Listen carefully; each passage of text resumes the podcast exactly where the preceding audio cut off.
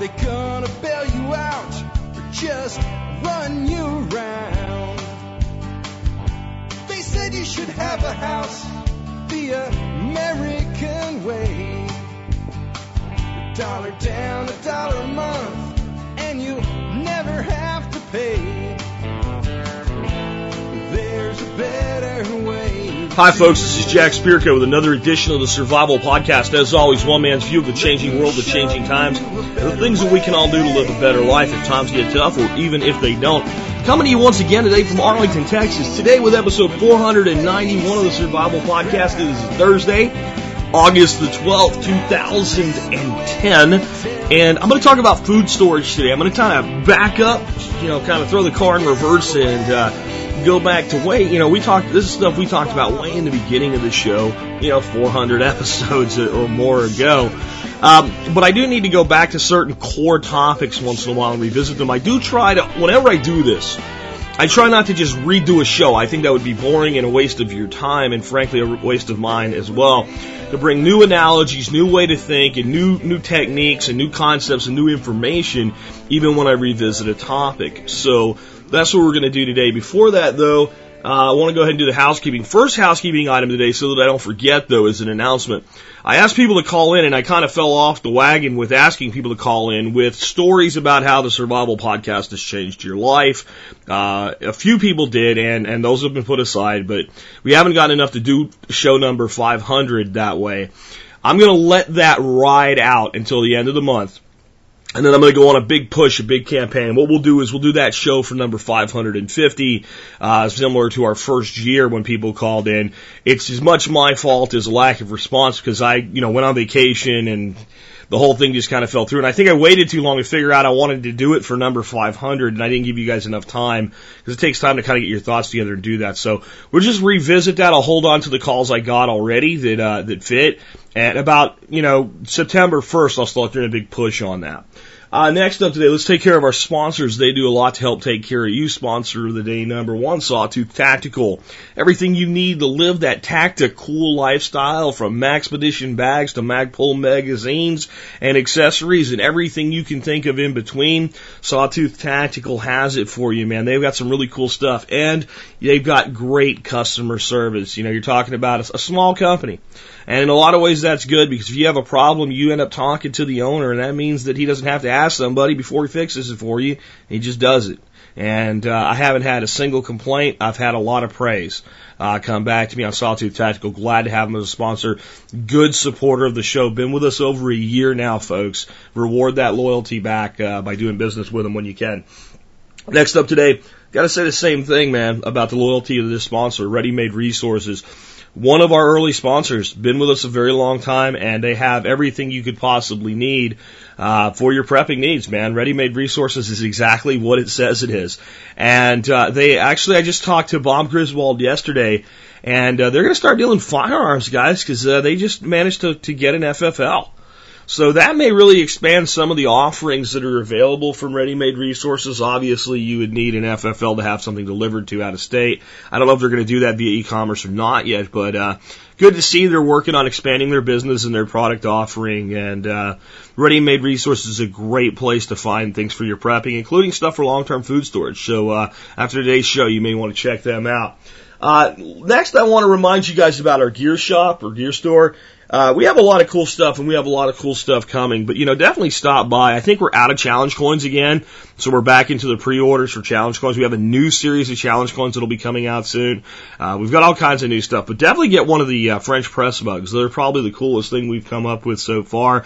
And uh, if you have a friend that's a coffee drinker that you'd like to see turn into a prepper, what a great soft sell of the prepping lifestyle by just uh, getting them one of those. Uh, last but not least, consider joining the Members Brigade. Do that. You get exclusive content available only to members. 20 videos by me that you can download to your PC and watch that are available nowhere else. Um, discounts to about 20 different vendors, uh, including some really great ones from some of our sponsors. Uh, it's uh, it's really a good deal. It really gives you a return of investment. And folks, what you're actually doing is you're supporting my show at 20 cents an episode. When I first launched the show, got into it about 30 episodes, people said, "Well, this guy's serious. He's going to be around." I started getting people saying, "Hey, let me donate. Uh, we'll get throw a PayPal button on there or something. We'll give you a donation and help you get the show off the ground." And I said, "I will not take a donation." And I did the show for a year without taking any money out of it at all. A year. And uh, then I decided it was time that we could go ahead and put something together with some real value. And if you were gonna if you were gonna put your money into the show, that I was gonna give you more than what you put in back. And that's just the way I do business. That was the foundation of the members brigade. And I'll, everybody that's a member, I want to say thank you today. I don't say it enough.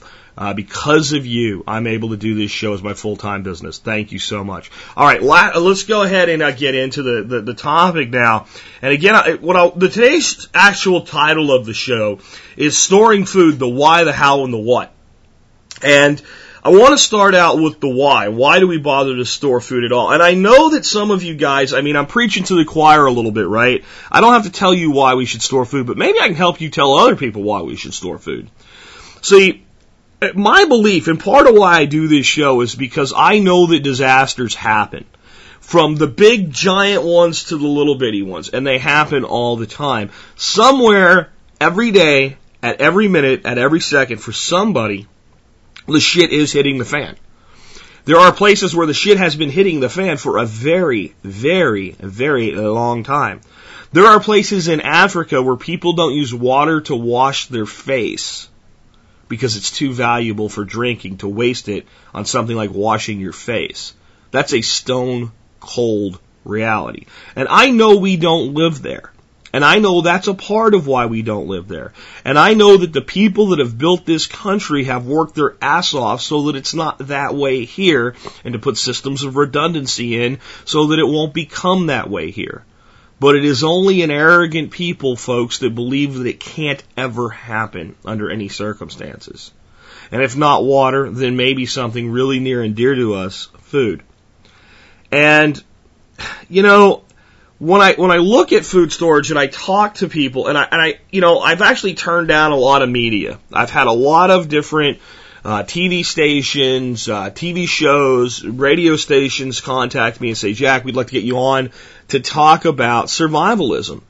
And I always interview them first because I didn't do that early on in my career. And I always try to see what the angle is they want to go with. And whenever they want to sensationalize food storage to make it out to be some kind of craziness, you know, or they want to send a film crew over a video, a big pile of food. And I, you know, I explain to them, all my food's not in one place because that's one of the rules we'll talk about today. You decentralize your storage. And they say, well, could you, I've actually had people say, could you put it all in one place so we could film it?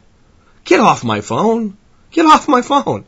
And, and, and the, you know, that's why I wanted to do this show today is thinking about some of those things because the food storage aspect of survivalism gets probably more maligned and misdirected and lied about and sensationalized uh, than anything else that we do, other than maybe guns. And I'm not even sure that maybe food storage isn't more maligned and sensationalized than guns. I guess it depends on who's doing the story and what their agenda is. If the guy's a anti-gun left-wing, you know, gun hater, then that's what they're going to malign. But the general media has really turned to whenever they talk about survivalism, sensationalizing food storage. And I just don't think that's a good idea because I think it makes people believe that maybe food storage is actually a source of paranoia. In fact, one of the media opportunities that I turned down um, over a year and a half ago was for the Today Show. And they had this family on, and they showed all the food that they were storing, and they family gave these people some dehydrated, or was it? I think it was like MRE poppy seed cake, and the one reporter ate it, and it's sucking all the moisture out of my mouth. And I'm thinking, yeah, you'll eat it when you're freaking hungry. But after they did the interview, and this is, I could tell this is where they were going, and this is why I re- declined it they brought a psychologist in. And the psych, and they said to this psychologist, what's the dynamic? You know, the little chipper, you know, Today Show host, well, I don't know what her name is. The, uh, she's, uh, I guess, uh, an Asian looking background to her. If you ever watch the show, you'll know which one I mean. It's like, doctor, what is, what is at play here? You know? And he's like, well, what we're seeing is we're seeing a deep seated primitive aspect of the human mind that believes that scarcity is out there. Oh, so we're paranoid because back when we were cavemen, there wasn't food all around. Folks, this doctor needs to reevaluate things. There's a scarcity of food right now. There's people starving in the world right now. There's people going hungry in this country right now. Now, largely the people that are going hungry today are not hungry because there's a shortage of food. They're hungry for economic reasons. And they're hungry for political reasons. And they're, they're hungry for a variety of reasons. But if one thing can create a shortage of food for an individual, something else can as well. We live in a world where everything that we consume generally travels an average of about 3,000 miles or more before we get it into our stomach now. Local consumption is way down. There's a little bit of a, of an uptick in it because of the locavore movement, and that's great. But when it really comes down to it, you go to the store, you're buying lettuce from Argentina. You're buying grapes from Chile. You're buying kiwi fruit from Australia. You're buying food that comes from Europe. You're buying food that comes from the Far East. And I'm not saying that overall as a whole that's bad, but we have to step back from that and we have to realize something. The United States of America is a net importer of food in our modern day. That means that we actually produce less food than we import. So if we stopped importing and tried to live off what we grow here, we would make it. I don't want to, because here's what's happened. We've become a net importer of food on produce. The farmers in our country now grow almost completely and entirely grain. You know, soy, corn, rice, things like that. So, due to that fact, we could survive, but people would be eating food that they generally don't eat. We generally export that. And then we import things like grapes and produce and, and peppers and all this other stuff. So we've lost the ability to feed ourselves to a large degree in this country. And while that's going on, here's what's happening. The global population is continuing to grow. There's 6.7 billion mouths to feed now, and there'll be 7 billion soon, and there'll be 8 billion soon after that. When I was in grade school, and I'm not that old of a guy, I remember the global population getting ready to hit 4 billion, and everybody making a big deal out of it. That means it's almost doubled. It's got damn close to doubling um, from four billion. What happens when it doubles again? What happens when it goes up by 50%? Because our agricultural system has, has plateaued. We've kind of wrung all we can out of the land. So when it comes to like, if you're a meat eater, that hurts you too because we feed most of our meat eating animals grains today as well instead of the grass that they're supposed to be eating.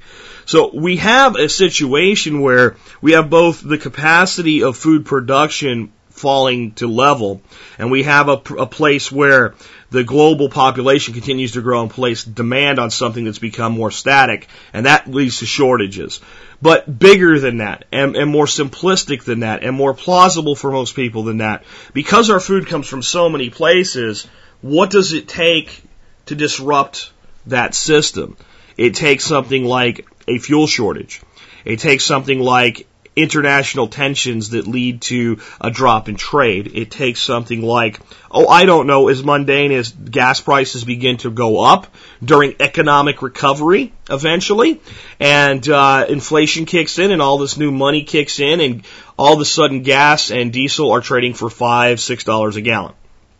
Not peak oil, not anything sensational, just happens. Remember a couple of years ago when gas was up uh, like four something, diesel fuel was just a few, you know, a few pennies under five bucks.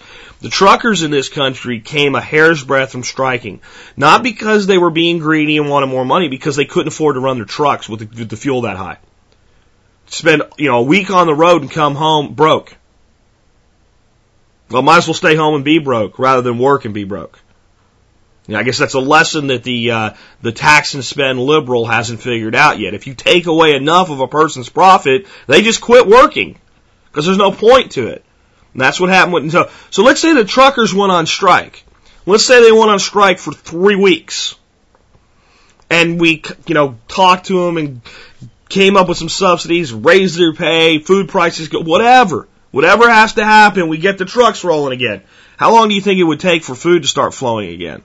Well, first of all, the shelves would be empty in the first week, completely empty. For two weeks, there'd be nothing. And then this is what people fail to understand about this new concept. It's relatively new concept anyway, called just-in-time inventory. You can't just switch it back on. Okay? You can't just turn it back on and then it starts flowing. It's not a water hose. There's all these staging points in between, and once that system wipes out, we have food rotting because it's not being transported and going bad. That stops up bringing new food in, and it might take three to four weeks to get a regular flow going again, even if that's all there was. That's a month and a half. How are you going to do for a month and a half in your household right now? That's a very plausible, very possible scenario. It leads to all other types of things going on with civil disobedience and, and civil disorder and rioting in, in key areas. It's a relatively short term crisis, 90 days maximum. But imagine the scars it could leave on the land, and imagine the scars it could leave in your home if you're not prepared for it. These are just some of the why behind food storage. There are so many times when this could happen to you. When you lose a job and your income goes down, if you have 90 days worth of food stored, you know that old saying, I gotta put food on the table? Well, guess what? For 90 days it's taken care of.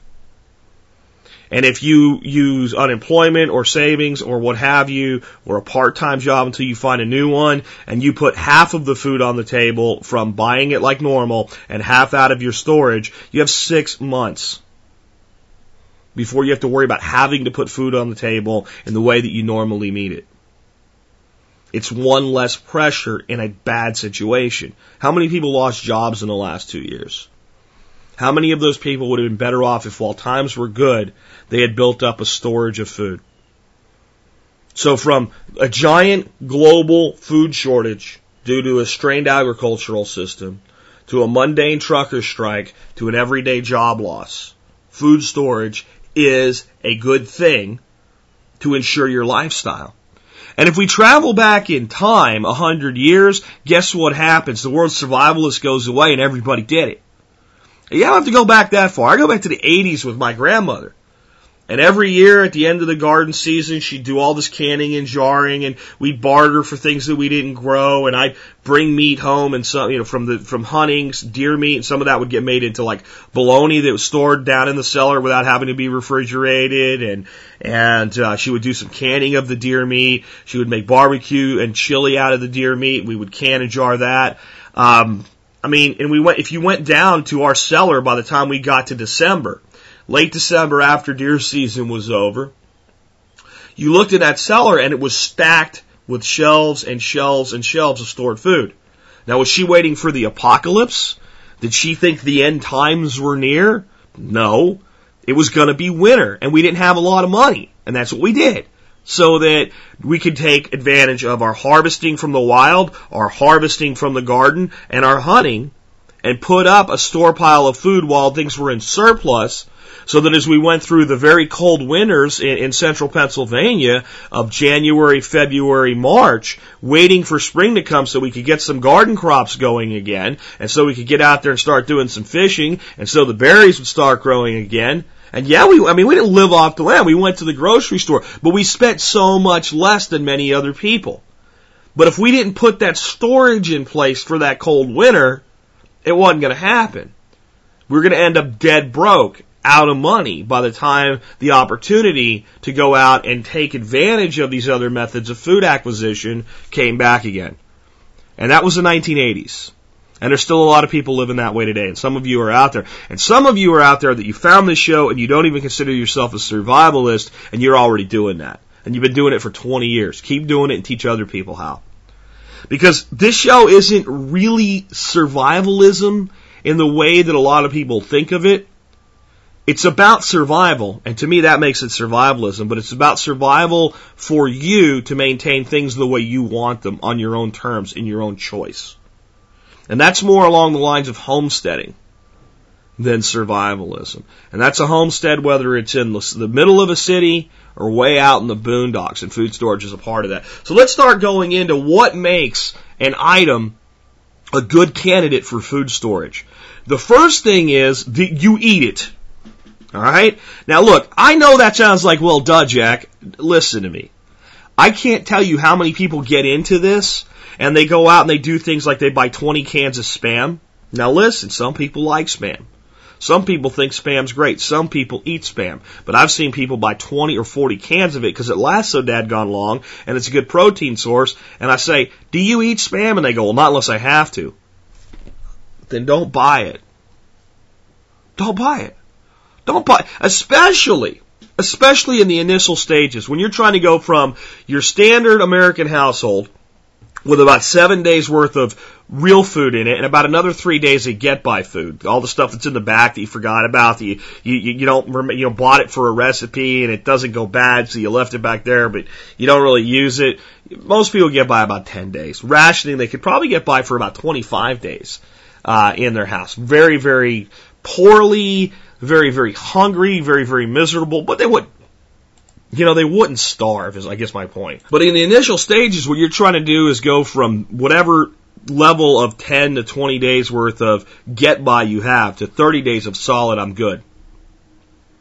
And in those early stages, there is no reason to buy anything you don't regularly eat. So your number one ally in this quest is a little notebook on your counter in your kitchen. This is your, your food storage journal. And I call this your insurance against expensive charity. Expensive charity works like when you go buy the 50 cans of spam and you know, you've never even eaten it before, and after it sits in there for a long time, you think, you know, we should go ahead and eat some of this, and you open the can of spam and you cut it up and you look at it, and you go, that doesn't look very good at all. And you say, you know what I'm going to try to do? I'm trying to make this good. So you fry it up with some eggs, which by the way, I like it that way. I actually do like spam cooked that way. But you eat it and you go, this is crap. I don't like this at all. So, you know, uh, a food drive comes around or you're gonna, you know, go drop old clothes off at, uh, you know, one of the charity locations, uh, or Goodwill or something like that. And you just go, we're not gonna eat this crap. And you pile all of those cans of spam, 60, 70 bucks worth, maybe more. I don't even know what can, spam, spam, uh, sells for anymore because I really don't buy it very often because I'm not really fond of it. Um, you know, maybe a hundred bucks. Gone and it never did anything for you. I guess while it was there, you could have broke down and ate it if you had to. But if you're in a tough situation, you got to get the kids to eat. Isn't it better to give them the things that they they want to eat anyway? And see, the problem is without that food journal, you'll end up partaking in a very large amount of expensive charity. You'll end up, you know, giving all the stuff away to food drives. And and what happens? This is even more dangerous.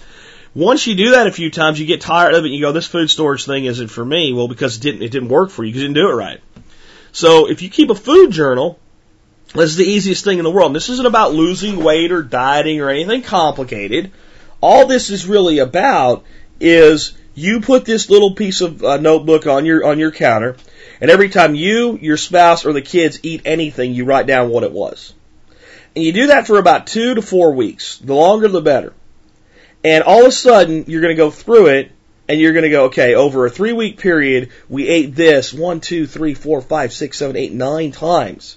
And if that item is storable, that is a good candidate for your storage. Eat what you store, store what you eat. But this is how you know it's what you eat by mo- don't don't adjust your diet, don't think about it. Just mindlessly make dinner, lunch and breakfast like you always do, marking down the items that you eat. And what you'll find sometimes is some of the items are items you use fresh. Can you find storable alternatives for those and maybe not go overboard with the storage, but start using them and incorporating them? Do that and everything gets so easy.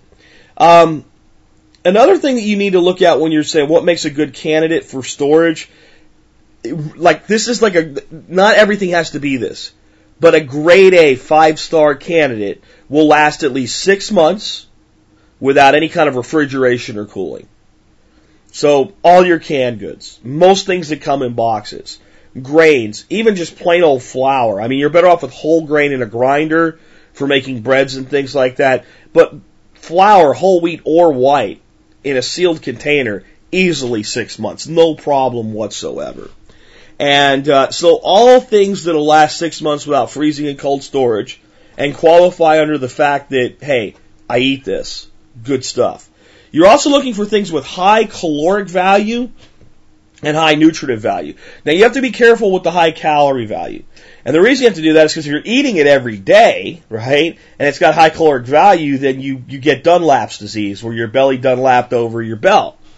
And, uh, you know, we try to keep that to a minimum as best we can. There's a lot of good stuff to eat out there, and I'm not skinny by any means, but I also can still make it up, you know, a, seven mile uphill hike up into the mountains, uh, without sucking a lot of wind because I haven't really done lapped, I've just done, right? done, done lifted over, but not lapped over. And, uh, if you eat high caloric food all the time, that can become a problem. But when you're in a storage mode, the more caloric value that your stored food has, the longer you can ration it and the longer you can make it last. The other side though is high nutritive value. So there are things out there like you could go out there and grow spinach. And you could grow spinach from the time the, the, the snow leaves the ground until it gets too hot for it. And you can dehydrate spinach into spinach flakes and you can take, I mean, a mountain of spinach and, and, and dry it down into a, a single coffee can.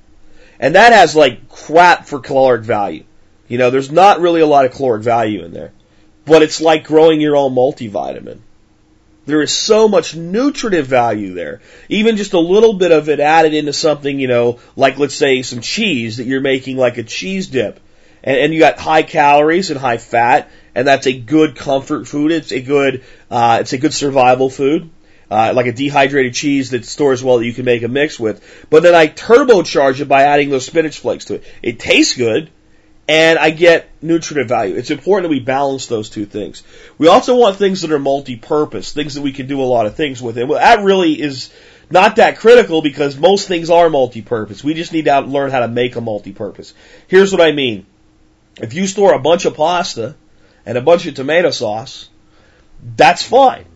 Uh, especially if you store like jarred or canned tomato sauce that has some meat in it. And these, you got some fat in the pasta, you got some fat from the meat in the sauce, you've got nutritive value from the vegetables in the sauce, you've got whole wheat, so you've got nutritive value uh, in your pasta, especially if you do whole wheat pasta. So that's great, and it, you're going to survive on it. But after about six weeks of eating spaghetti every night, you're going to get bored. Maybe you're getting bored about six days. Me, I'm going to get bored about uh, three. But the pasta is multi-purpose. I can take the pasta and I can use cheese powder. And I can make macaroni and cheese. It's very different than than uh, you know tomato sauce, the spaghetti. And there's a lot of other things I can do with noodles if I teach myself how to do them. I can do Asian slanted cooking and things like that by having the right uh, seasonings, the right sauces, the right components, the right things to cook with, the right dehydrated vegetables, the right dehydrated spices and herbs. I can do all kinds of things with something like pasta. And I can do the same thing with beans. So I can take two very bland overall components, long-term cheap storage pasta and beans, and I can do hundreds of different things with them if I cook with them today and learn how. So that during a hard time, I can keep my family doing well. You also want stuff that's easy to divide and barter. And most things are easy to divide and barter. You just need to think about that in advance so that you can have a methodology for doing that. So in a long-term crisis, there may be a neighbor that says, hey, I need some food and you say, well, what do you got? Because I'm not going to give it to you.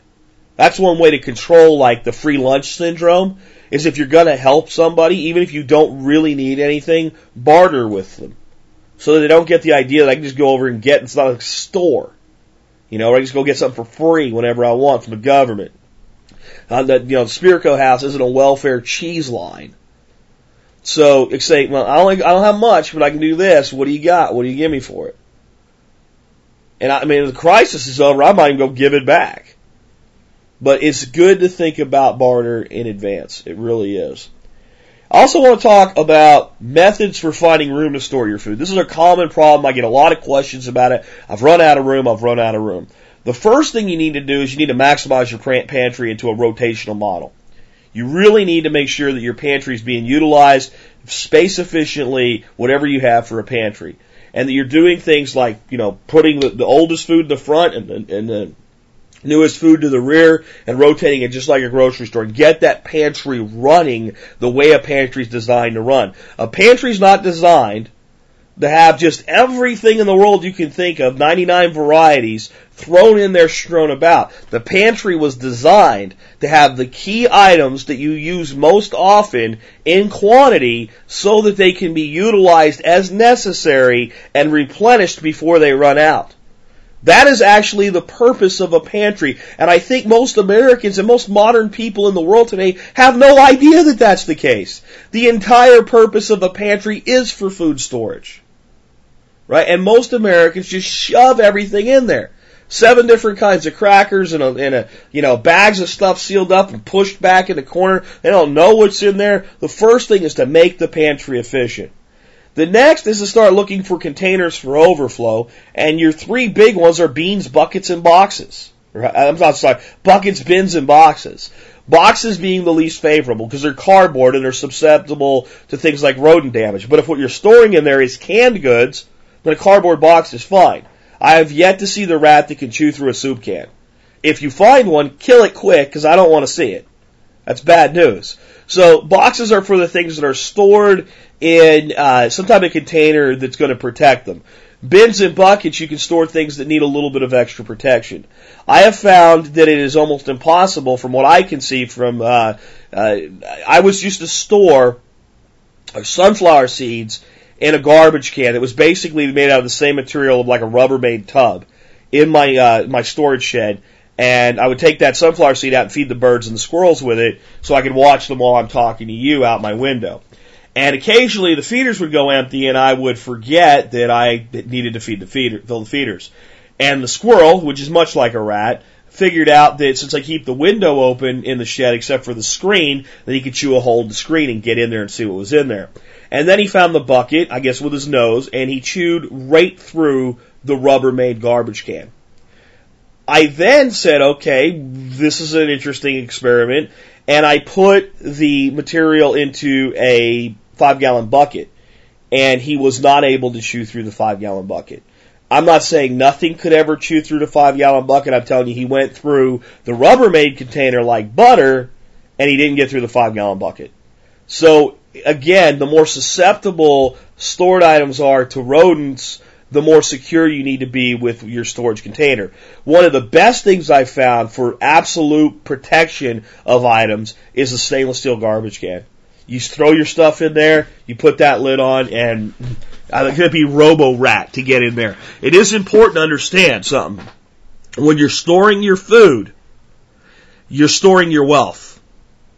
It's no different than money in the bank. It actually is because it has more value to you in a hard time than money in the bank you have to go get in exchange for food when you may not be able to. But it is wealth and you need to think about it like money. You wouldn't take money and just shove it under your couch with no accountability, how much you wouldn't do it with that. Like just take a big wad of bills and shove it under your couch and go, well, if I ever need money, I'll go under and get some. You'd want to know how much money there is, and it sure probably wouldn't be under your couch. And if it was, it would be maybe in a drop safe under your couch. You would protect it. You have to look at your food the same way. You're going to rely on this. Now coming back to a Rubbermaid tub that you filled up with rice, beans, and pasta, and, and finding out that rats have basically made a nest in it and ruined it for you, that's a pretty big hit to take. So you need to think about this in advance and make sure that you're using good storage materials that will protect your investment. Um, next, make sure you utilize wasted space. This includes things like under your bed. Um, the things that like we buy for college students, you know, that lift their bed up another couple inches. Great idea. Rubbermaid tub slid under the bed. You probably don't have to worry about rodent damage there. You got, you know, I mean, hopefully you don't have to worry about rodent damage under your bed. If you do, I feel bad for you. You need to figure out how to stop that. But you get the low profile Rubbermaid tubs and fill those up with food. You can build a little shelving system and you can come in from both sides of the bed. You'd be surprised at how much food can be stored under a bed. Even in an apartment, for instance. So make sure you're utilizing wasted space. Make sure you're making wasted space efficient. Racks, shelving, anything you can do to improve efficiency and organization will maximize how much you can store. And another thing to think about is building mini root cellars. I'm going to go back to the colony again because this just happened. Uh, this chick from Montana that should have known better, she's a logger, um, took their fish head, they made fish head soup with some fish they borrowed for. And they had a lot of it left over and they put it in a cooler, and she dug a hole for a mini root cellar, and uh, it was just deep enough to get the top of the cooler under the ground. And then she threw like a, a piece of metal over top of it and covered it with debris. And guess what? It went bad. It went rancid and it was full of ants. Because the food wasn't sealed up and the hole wasn't deep enough. You need a minimum, this is a bare minimum of about two inches of earthen cover over top of whatever you're burying. And you're better off with about a foot. And uh, that that's what it really takes. But you can build mini root cellars. There's a lot of little articles online about them, and they're not going to keep food that belongs in the refrigerator safe, but food that would be okay at room temperature but lasts longer in a cool environment. Good candidate for it.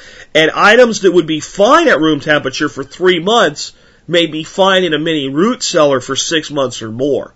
If you if you like if you buy like Mountain House or Provident Pantry, any of the commercially prepared storable foods, and you look at their storage life, you'll see even though they're designed for long-term storage, 10, some of them 20 years, there's a direct correlation between storage temperature and storage length. So anything you do to reduce temperature generally increases the uh, the longevity of the food that you're storing. I also want you to talk to you about two very important considerations. One is making sure that your food gets rotated. If you've put a whole bunch of food under your bed, please label all your bins so you know what's in each one.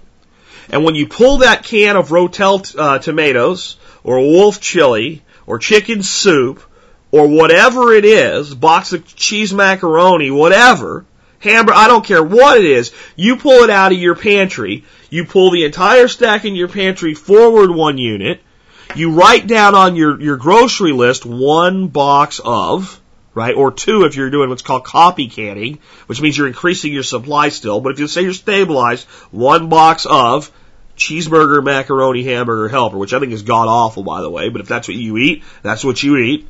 Um, you don't go to the store bring the box home and put it in your pantry. You go immediately upstairs, pull out the bin where you keep that item, or in your, in your garage, wherever you keep the item, pull that item out, put the bin back in, you know, put that in your pantry, and when you come home from the grocery store, restock the bin. You start doing that, and everything starts to flow like a system. And here's what happens. This is probably one of the biggest reasons for doing this. The convenience becomes amazing. You know what never happens? Boy, I'd like to have so and so tonight, but we're out of this and this. I'm either going to have to make something else or go to the store. That just goes away. It's like having a grocery store in your house. It's like having a convenience store in your house. That's what happens when you practice this religiously and you get it running in an efficient manner. The other thing I want to talk about today is decentralized storage. As you go past the month, you're going to have a fairly large volume of food. And it's very easy, very easy to think, well, I have a cellar, I could just put all the food right here.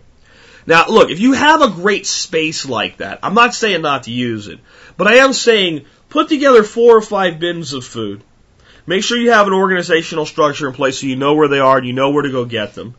And don't put like all of them as beans. Do some of like standard rotation, some long-term storage, some rotations maybe not as often.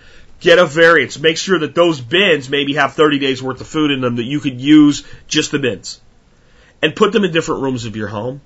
One under the kid's bed, one under your bed, one in the back of the closet. Put them in places where they're easy to get to so you can keep your rotation going on but decentralize it. As you start to move long-term storage, past two to three months, right? And you start to bring in things like Mountain House, Provident Pantry, and you start to bring in maybe some MREs and things like that that can go long-term storage. They can be kind of put away a little further where because you're not going to be using them as often. Maybe once in a while you pull one out just to become acclimated to it or to decide whether or not you want to order more of it if you ever have to rely on it. But this is something in store five, ten years. So it doesn't have to be in that true rotational, but don't put that all in one place. There's there's some big reasons for this. This is so important. One, if you ever get into a long term shit at the fan where people do try to steal what you have, if they breach your centralized storage, they can get everything. And I know that might sound a little paranoid, but it can happen. But that's just that's the extreme reason. Let's say there's a big storm, type of disaster you prepare for. And your house is damaged, but not so damaged you have to leave, or even if you do have to leave, you're going to take what you have with you. Or you could live in part of your house. But let's say a large tree collapses through the kitchen area of your home, massively damages the kitchen, crushes everything, rain comes through, the kitchen's flooded, and everything in the kitchen area and maybe the downstairs bathroom area is just destroyed. It's just ruined. If that's where all your food was, now you have nothing. Now all your preps go for nothing. And that's a very common event. There's tornadic storms that tear attics off. If all your food was in your attic, it went away with the tornado. Right? So basements are great. And that's probably where the bulk of your storage, especially in peacetime, should be. Right? Is down there because it's cool. It's a perfect environment. But what I'm saying is always have some decentralized storage because you never know what's going to happen. And if we ever get into a really bad situation, immediately begin to break your, have a plan to break your food into caches throughout your house. And maybe some outside. Maybe some hidden under a deck. Maybe some in an out, outbuilding or a shed. Good idea now. Necessity at a time of hostility. And from yesterday, I'll bring in that I would not do this during a relatively safe period of time. But if there is ever a bad time, use the empty containers from the food as you utilize it to create decoy storage at the most likely place, that you'll be breached. And if somebody does manage to breach and grab your stuff, they leave with nothing but a box of rocks. That might sound kind of mean, but hey, somebody's trying to steal from you. It's better they run away and think they have food with a box of rocks and go, this, these people are crazy and they don't have any food anymore, than you put a bullet in their head. So, make sure you think about that important consideration. Decentralizing storage, security of your food and your commodity, understand you need to know its inventory, how much you have, where it is, and have an organizational structure around it. You have to treat your food like it's money right? You might have a jar you just throw change into. But when it comes to real money, cash, I bet you know how much is in your bank account, how much is in your check account, how much you owe that credit card company, that credit card you shouldn't even have anymore if you've been listening to this show. I bet you if you have more than a hundred dollars in the house, you know where it is and how much of it there is. I'm just saying treat your food the same way. It costs you hundreds of dollars to buy it every month, doesn't it? Does it deserve any less respect than something like cash or gold or silver? It's another piece of your wealth. It's another reason when I've been asked by the media, another reason I've said no to let's put it all in one place and take a picture of it. I feel like that would be like me putting all my money, a big stack of money and go, this is how much money I have stored. There's an arrogance and a stupidness to that. So that's why I've never allowed that. That's why I never will allow that. That's why you don't see me on YouTube going, hey, look at all my stored food. You see me with one bin or one bucket going, this is how you put it together. Because you don't want to advertise that, you don't want it sensationalized, and there is a certain, to me, it is flaunting your wealth. Because I see my food as part of my wealth. I want you to do that as well. Let's talk a little bit as we wrap up today about what I call rolling your own, making your own food for long-term storage. I'm not going to talk about gardening and hunting and foraging today. Uh, we'll probably do a show about that in the near future. I love that subject. But I'm going to talk about what to do with food because I don't care whether you go to a grocery store when they have a big sale on green beans. I don't care when you go to a farmer's market when they're almost throwing peppers at people because it's the end of the season and they have too many. I don't care if you go out in the woods and pick a whole bunch of blueberries or strawberries, uh, wild and blackberries. I don't care if you go out and shoot a couple deer and bring the meat home. I don't care if you go down to the grocery store, talk to the meat cutter and buy a side of beef beef at a discount. I don't care how you get food. There's a million ways right now while times are good to get food in excess and in bulk cheap. The problem with it is you can't eat a side of beef in a day, right? Not unless you're bringing a you know a bunch of rednecks like me over for a barbecue. We could probably knock a pretty good chunk out of a side of beef that way for you. But for your family, a side of beef is months worth of meat. And if we're going to do things like that, we have to look at ways to store our food outside of the conventional freezer. Let me talk a little bit about freezing before we go forward with the rest of them. Freezing has a place. I have a chest freezer and a standard side by side refrigerator freezer, and both of them stay very, very full. At any time that they begin to get depleted, they get filled up with bottles of water and ice because it's more efficient. If the freezer fails, it'll last longer, uh, and it costs less money to keep a full freezer cold than it keeps uh, to keep a half full freezer cold. So freezing has a place. It just has a place with some limitations. One, you should use food out of your freezer before you use food out of uh, standard, uh, you know, long-term storage methods. So if you have frozen green beans and canned green beans, use the frozen green beans first. When they run out, go to the can. Now, once in a while, you need to use the canned ones anyway. Cans food, one year storage is pretty good on vegetables. Two years, it's yeah, you're you're pushing it. And the problem with after two years is it gets very mushy, and even if it tastes okay, it loses so much of its nutritive value. It's not really valuable anymore. So you need to be using those canned goods, but you need to really be using the stuff in the freezer. If you have a power failure that's going to last a long time, you need, immediately need to begin to consume everything out of that refrigerator and, ref- and freezer, cook it or prepare it or eat it as fast as you can. And make sure that becomes the priority for first consumption. And you could do things like have a whole bunch of meat frozen. And if you're going to lose it, you pull it out and you start making jerky and or biltong out of it, which we'll get to in a second. You could have a lot of vegetables in there and maybe you can't eat them all, but you pull them out, and since they've been blanched to be frozen, great candidate for dehydration. Now, if you don't have electricity, right, you might have to use solar dehydration, but you can dry the vegetables. In other words, you can, you can, so you pick anything in there that can be converted to a storable without energy, or without a lot of energy, and, and do it very quickly. Cooking meat alone extends its storage life. So let's go through some of the things that you can do to kind of roll your own and just understand that they also apply to items that might be in your freezer at the onset of a disaster. The, the first method that I, I um, want to talk about for, for rolling your own is drying and dehydration. Um, it has become, especially since finding Tammy Gangloff's channel on YouTube, Dehydrate to Store, my go-to method of storage for, for just about every vegetable and fruit that I can get my hands on.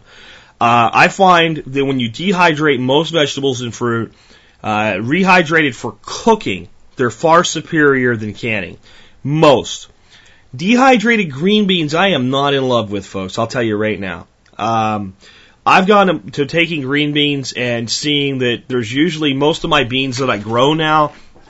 I see more value in letting them mature and saving them as a shell dry bean than saving them as a green bean. And if I do save them, uh, we can them because a, canned green bean is far superior to a dehydrated green bean to me. I know the dehydrated one has more nutritive value, but they just don't work out for me. Everything else, squash, corn, tomatoes, um, I've done potatoes, I've done peas, I've done carrots, I've, uh, I'm even tried, I'm trying tomatillos right now.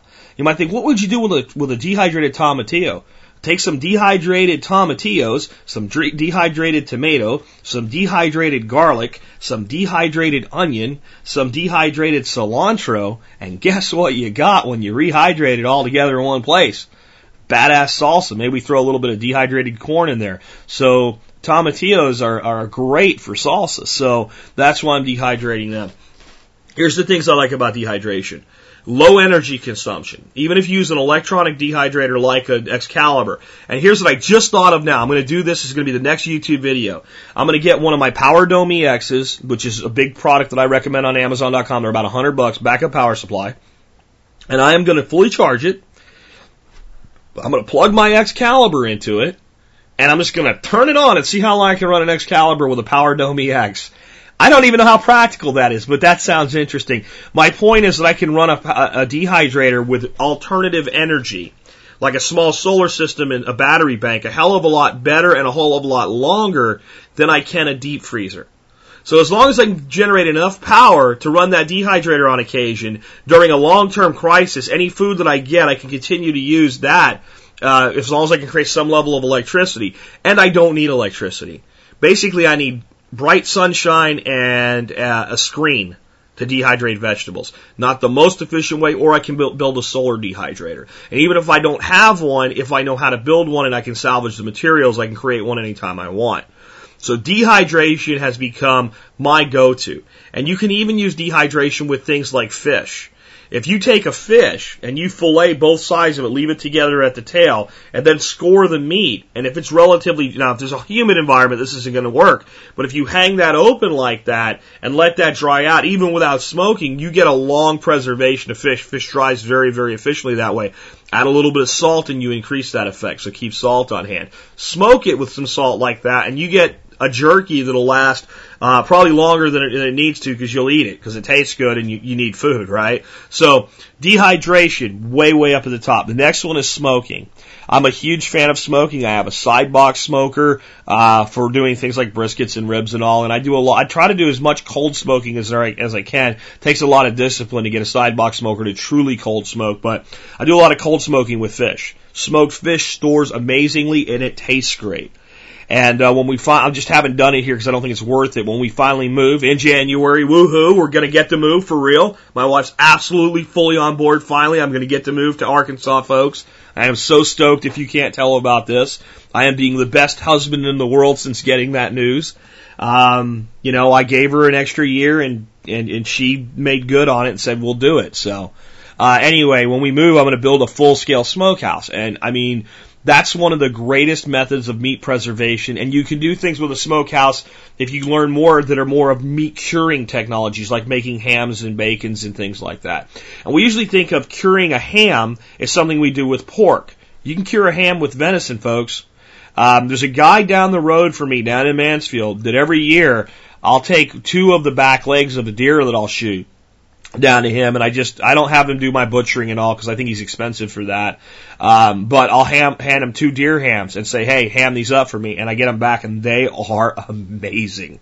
They don't taste anything like a pork ham, really. They have that hamish flavor, but it's you know it's venison, it's not pork.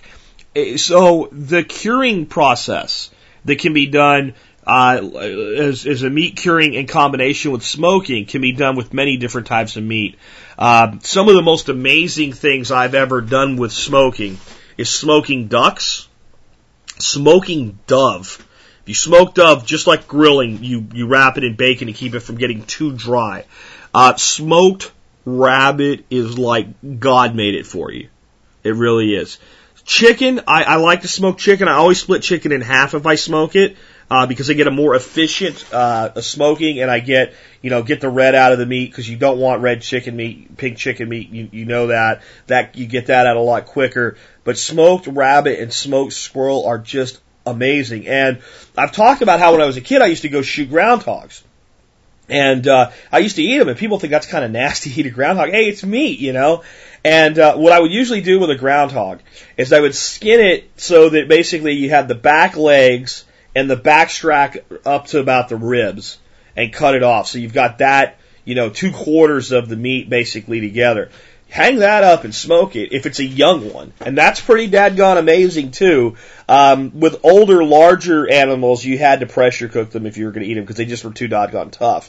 Or they needed to be slow cooked or something like that. But the young ones smoked you know, if, and it was always kind of like, you know, we'd gone fishing, we had a bunch of trout we were going to smoke up, and I'd just gone out and popped a groundhog, and hey, throw it in there and see what happens.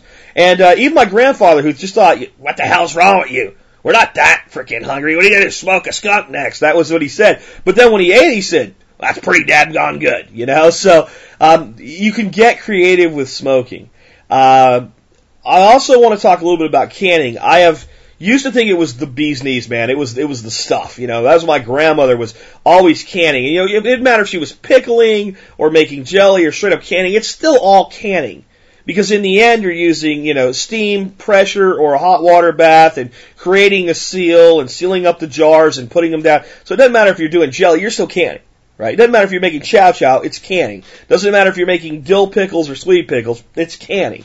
So I thought canning was great, and for some things it is, especially jellies, preserves, and, and, and pickled items like chow chow. And if you want to get on my good side, folks, if you make chow chow relish, send me a jar of chow chow relish. I am a chow chow fiend. By the way, Zach and Jen, you guys know who you are. You just sent me a jar of honey. You are on my good side forever. If you need anything, now is the time to ask. Thank you so much for sending me that. But chow chow relish is a huge thing for me. So that kind of moves into pickling and fermenting. because a lot of the pickling and fermenting ends up canned. But those are two really different technologies, especially pickling. You can make pickles, folks, without canning. You just can't store it very well without refrigeration. But you can put together a basic pickling brine, chop up some vegetables, uh, like especially cucumbers, especially a lighter brine, not as, as deep of a pickling. Make a couple of containers of that, put that in the refrigerator, wait a week, in, in fact, you know, with, with thin slicing and all, I do it with, uh, with cucumbers out of the garden. You basically get the product in, in an hour. It's pretty daggone good. And the longer you leave it, the more it marinates together. Throw some garlic and maybe some dill or whatever you want to do to enhance that. You put a few jars of that in the refrigerator and it'll keep for damn near ever in the refrigerator, even if you don't can it because of the high acid content of the vinegar.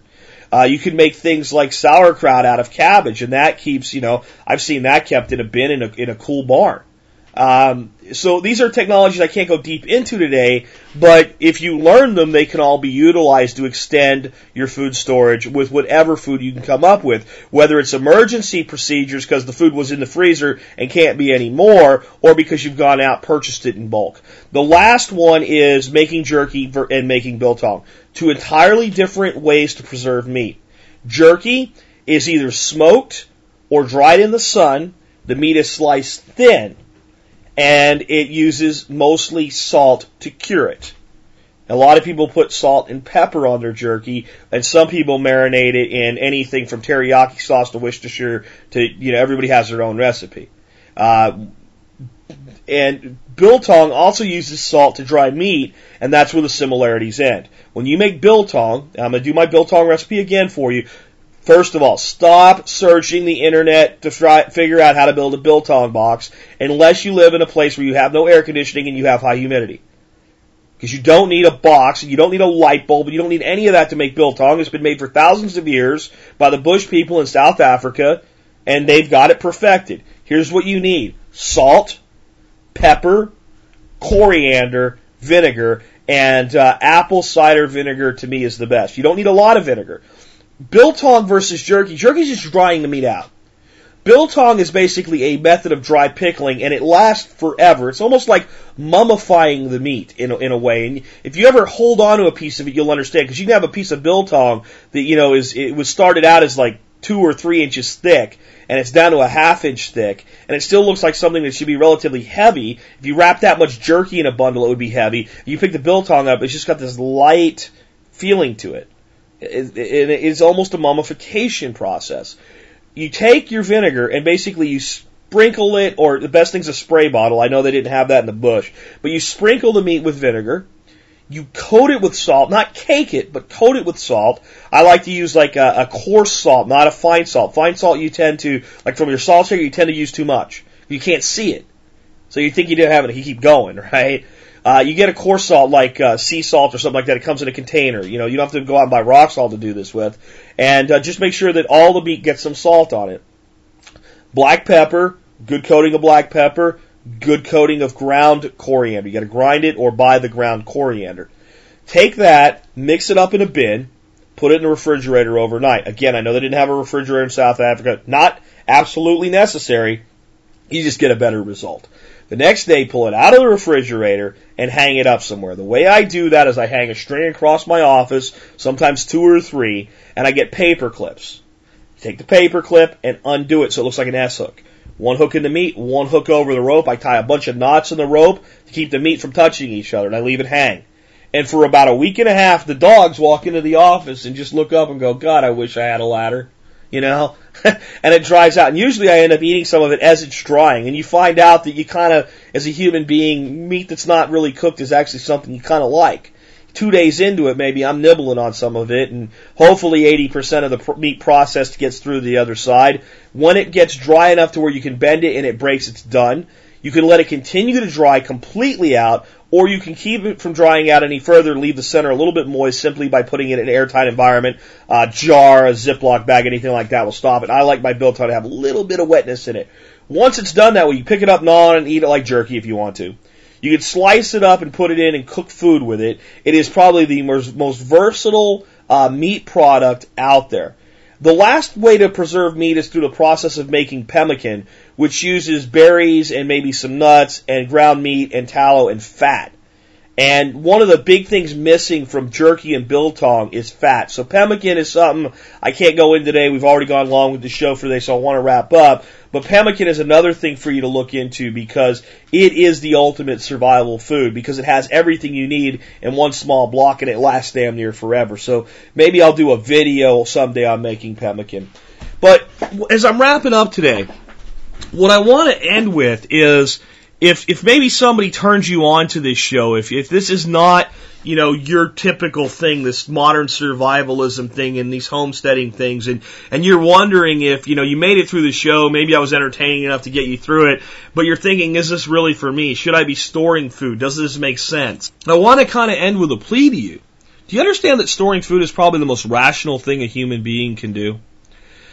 There's so many things that we collect and keep that are useless. Um, my sister-in-law, and I love her, and I'm not putting her down for this. She's just the first example that comes to my mind. Likes cherished teddies, and she has this glass case with hundreds and hundreds of cherished teddies. And I actually like that because when we need to get her something and we're not sure what to get her, we just get her the newest cherished teddy and she's happy, right? So good thing all around. But you can't eat them. They're not really going to be ever worth that much money. I don't care what the collectors say that there's only a market for something collectible as long as somebody wants to collect it and as long as it's in need and it's in short supply. There, there's probably more money invested in there that she would ever get back if she sold them. You can't eat them and you sure as hell won't be able to barter for them. I'm not putting it down. That's just an example. And everywhere you go, there's people that collect things. My wife collects freaking Barbie dolls, right? And she's talked about getting rid of them, but yet they are still here. And I don't want her to get rid of them. She just talks about it, and it doesn't happen. She holds on to them. Um, I used when I was a kid, I used to collect baseball cards, and is there some monetary value there? Yeah, but I had a whole bunch of them that were worthless. Um, there's all kinds of things that we collect and we put aside if we look at all of them, whether they're worth money or not, whether they give us pleasure or they're just old junk items that we don't get rid of, there's a fundamental reality that we probably don't need them tomorrow or the next day or the day after that. You will eat breakfast tomorrow morning when you get up. You'll probably eat something around lunchtime and you'll eat something at dinner time. and You'll probably have a few snacks. And you're probably going to do this for the rest of your life unless you end up at some point laying in a bed wishing someone would pull the plug for you because you're eating through a tube and you have no chance of recovery. Up until that point or until they put you in a box and lower you in the ground or pitch you off a boat or however you want to go out in a, you know, ball of flame, however it is you want to leave this place as far as your body goes when you're done, up until that point, each and every day, you're going to eat. Storing something you're going to use is not paranoia, it's planning. And understanding that if you have something that is so critical that you need it every single day of your life to live, to have it in surplus is not paranoia no matter what that doctor says. And to believe that something that's that critical should be stored in a quantity greater than seven days is not paranoia. It is the most rational thing we can do in our world today. We live in a world where shortages can and will happen. We live in a world where threats can and do occur. And when they happen, you know what happens? All the people they don't happen to, they go, help us. Help us. Food, medical supplies, water, comfort items. Please send these. These people need this.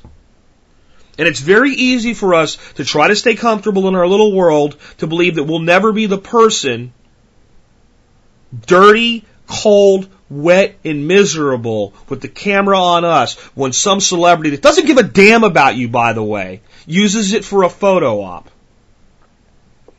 But you're a human being. You breathe, you eat, you drink, you live, you die, like every other human out there. And intrinsic to your life is the ability to feed yourself. And if you're a parent, you have a responsibility to store food because your responsibility is to feed your kids. And if you're a husband or a wife and your spouse isn't on board with this, you do it anyway. You might do it in some moderation until you win them over, but you do it because you're responsible to make sure that that family, whether it's you and some kids or just you and your spouse, to make sure that you don't go hungry in a bad situation. This is the way forward for people that want to make sure they can be okay tomorrow. And here's the big thing I want to end with today. I read a quote on somebody's blog a long time ago. I don't remember which one it was. It was like the Down in the Hill survival blog or something like that. And he was talking about food stores. He said, I want you to understand that as long as you have some food, getting more is easy. But if you're out of food, getting food becomes very, very difficult. As long as you have some, you can think, you can be rational, you can take your time, you can evaluate resources, and you can determine a path to getting more. The day you're out and the need to get food today, not tomorrow, becomes critical, everything changes. Storing food puts you into the first position rather than the second one. That's a much better place to be. This has been Jack Spirko with another edition of the Survival Podcast, helping you figure out how to live that better life if times get tough, or even if they don't.